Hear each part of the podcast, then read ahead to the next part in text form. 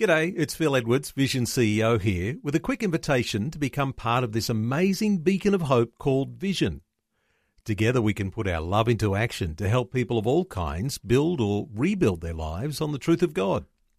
Please consider the part you can play during our upcoming Visionathon appeal, remembering that it's your support that makes Vision possible, including this podcast. Audio on demand from Vision Christian Media. Many who call themselves Christians are not, in fact, living the life of victory that Jesus came to give them. Somehow, the promise of victory isn't happening in their lives. Something, something has to change. Not next year, not next month, not next week, but now. Hi, I'm Berni Dymet, and welcome to A Different Perspective as we kick this week off with the next message in this series called Your Road to Spiritual Victory. Last week on the program, we were talking about the reality that Jesus came to purchase a special kind of victory for each one of us. The sort of victory in life that lifts us up above temptations, that lifts us up above the devastating impact of our sin, that lifts us up above the power of the devil to destroy our lives. The sort of victory that brings a sense of God's abundance into our world so that no matter who or what attacks us, no matter who or what tries to rob you and me of the joy and the peace and the gladness in our hearts, we can have victory over that who or what and still have the joy and the peace and the gladness in our hearts. That's what I call victory, and that abundance is precisely what Jesus came to give to you and me. A pivotal passage of scripture that I come back to again and again in my life when the ravages of the devil and of circumstances are tearing away at my flesh is what Jesus said to his disciples in John chapter 10, verse 10. The thief comes only to steal, kill, and destroy, but I came that you may have life and have it abundantly. I sometimes ask people, what sort of a life do you think that God wants you to live? A boring life, an ordinary life, or a stunning life? Come on, on a scale of 0 to 10, what sort of life do you think that God wants you to live? This God who sent Jesus to die and rise again for you. Zero, a rotten life. Five, well, an okay kind of life, I guess. Seven and a half, a, a pretty good life. Or ten, a stunning life. Remember, Jesus said that he came so that we might have life and have it abundantly, and that anything less than that was from the devil. The original Greek word that sits aback of our English translation literally means super abundantly. That super abundant life isn't always a comfortable life or a wealthy life. No, often it's not that at all. But it is a life that weighs in and counts for Jesus. A life that bears fruit super abundantly. That's the life that Jesus has planned for you. The question is, how do you and I grab hold of that life? Because let's be honest, of the millions of people who will listen to this message today in over 160 countries around the world, the vast majority, 80, 90%, aren't living that sort of a life. It seems as though in the kingdom of God today, there are the haves and the have nots when it comes to this abundant victory. Which one are you? A have or a have not? Something has to change, right? And I believe, in fact, I know that the biggest con out there that's robbing God's people of His abundant victory is this that life is all about being happy.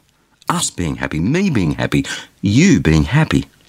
This big con, the reason that so many people are so unhappy in this world, is that we're told that happiness comes from self gratification from buying and having everything we want that new dress or that new pair of shoes, that, that new camera, that new car, that new house, that new whatever it is. That's why most people often think to themselves, if only, if only I just earned a little bit more, just maybe 10% more, then I'd be happy. From bitter experience, I can tell you that's simply not true. In fact, the biggest shock I had when I became a Christian back in 1995 was that once I started using my God given gifts and resources to do things for other people, something frankly I'd never done much of before, all of a sudden I discovered the satisfaction and the contentment I'd been looking for for all those years. And that's exactly what God tells us through His Word. Philippians chapter 2, verses 3 to 8. Do nothing from selfish ambition or conceit But in humility, regard others as better than yourself. Let each of you look not to your own interests, but to the interests of others. Let the same mind be in you that was in Christ, who, though he was in the form of God, didn't regard equality with God as something to be exploited, but he emptied himself, humbled himself, and became obedient to the point of death, even death on a cross. These days, I bless other people, not because I'm a good guy, because I'm not, but because it makes me feel good, because it brings me the peace and the joy and the contentment that I was always looking for, but was forever unable to find so long as I was trying to make myself happy. Why, why did it take me so long to figure this out? Probably because right from the beginning, right from when we're little, we're taught that the aim of the game is to succeed. It's about winning. It's about coming first. It's about me feeling good about myself. Doesn't matter what game you're playing, the aim, the only acceptable outcome, is to win. Well, winning is all well and good. It's great to be successful. And yet, so many Christians think that success is the name of the game, that they've completely lost sight of Jesus. I even had one Christian tell me once that his aim was to have the latest BMW SUV sitting in his driveway. Really? Is that really what's going to make you happy? Success? John chapter 19, verses 28 to 30. After this, when Jesus knew that all was now finished, he said, in order to fulfill the scripture, I am thirsty. A jar full of sour wine was standing there, so they put a sponge full of the wine on a branch of hyssop and held it up to his mouth. When Jesus had received the wine, he said, It is finished. Then he bowed his head and he gave up his spirit. When Jesus died on that cross, he didn't even have the clothes on his back. He was beaten, crucified. This miracle working Jesus, who had promised so much, looked like the biggest loser of all time. They scoffed at him, they spat on him, they mocked him. Save yourself, they shouted. And yet, through his suffering, he purchased eternal life for you and me. It's fine to succeed, but that's not the aim of the game. Now, he wasn't a loser, Jesus, when he gave up his life for you and me. Far from it. He did it willingly, John chapter 10, verses 17 and 18. For this reason the Father loves me, because I lay down my life in order to take it up again. No one takes it from me, but I lay it down of my own accord. I have the power to lay it down, and I have the power to take it up again. I have received this command from my Father. In the world's economy, losing makes you a loser. Losing the argument, missing out on the promotion, not being as beautiful as the beautiful people, all that makes you a loser. But that's not the way it is in God's economy. In my life, and I know this has happened in yours too, many things have come against me.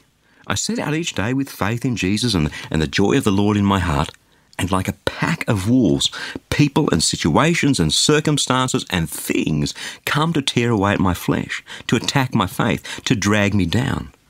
And our natural reaction to that is, well, God, what's going on here? What have I done to deserve this? Can't, can't you make it stop? We behave as though there's something wrong, when the truth is that the moment we step onto the spiritual battle of life with Jesus in our hearts, the devil is going to come after us with a pickaxe with all the powers of hell unleashed against us. But no matter how bad it gets, remember this powerful truth from God's Word Romans chapter 8, verses 37 to 39. No, in all these things, we are more than conquerors through him who loved us. For I am convinced that neither death, nor life, nor angels, nor rulers, nor things present, nor things to come, nor powers, nor height, nor depth, nor anything else in all creation will be able to separate us from the love of God in Christ Jesus our Lord. In this world, there are winners and there are losers. But in God's kingdom, there are only winners, victors, conquerors. Uh, sorry, that's not quite true. More than conquerors. Yeah, that's better.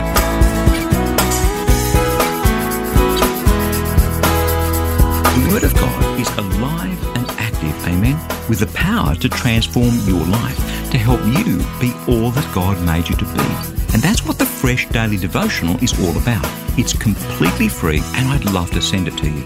Each day, you'll receive a life changing scripture together with some words of inspiration, hope, and encouragement from me delivered right to your inbox where you can choose to read, listen, or watch the daily video. It's completely up to you. Remember, God's Word is the power to change, and it's fresh for you each day.